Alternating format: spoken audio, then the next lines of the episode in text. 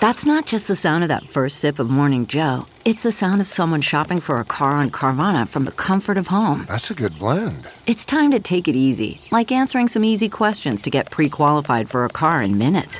Talk about starting the morning right. Just like customizing your terms so your car fits your budget. Mm-mm-mm. Visit Carvana.com or download the app to experience car shopping the way it should be convenient, comfortable.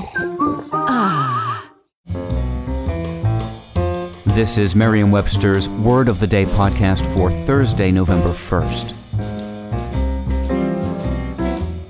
Brought to you by the new Merriam Webster's Advanced Learners English Dictionary, designed for students and teachers of English as a second language. Learn more at learnersdictionary.com. The word of the day for November 1st is agon, spelled A G O N. Agon is a noun that means conflict, especially the dramatic conflict between the chief characters in a literary work. Here's the word used from G. Beiner's 1993 book, Shakespeare's agonistic comedy, Poetics, Analysis, Criticism. From the beginning of the Agon, the play The Merchant of Venice provides an explanation for Shylock's behavior, well beyond the sheer antagonistic function that the skeletal plot would require and the sources provide. Agon comes from the Greek word agon, which is translated with a number of meanings, among them contest, competition at games, and gathering.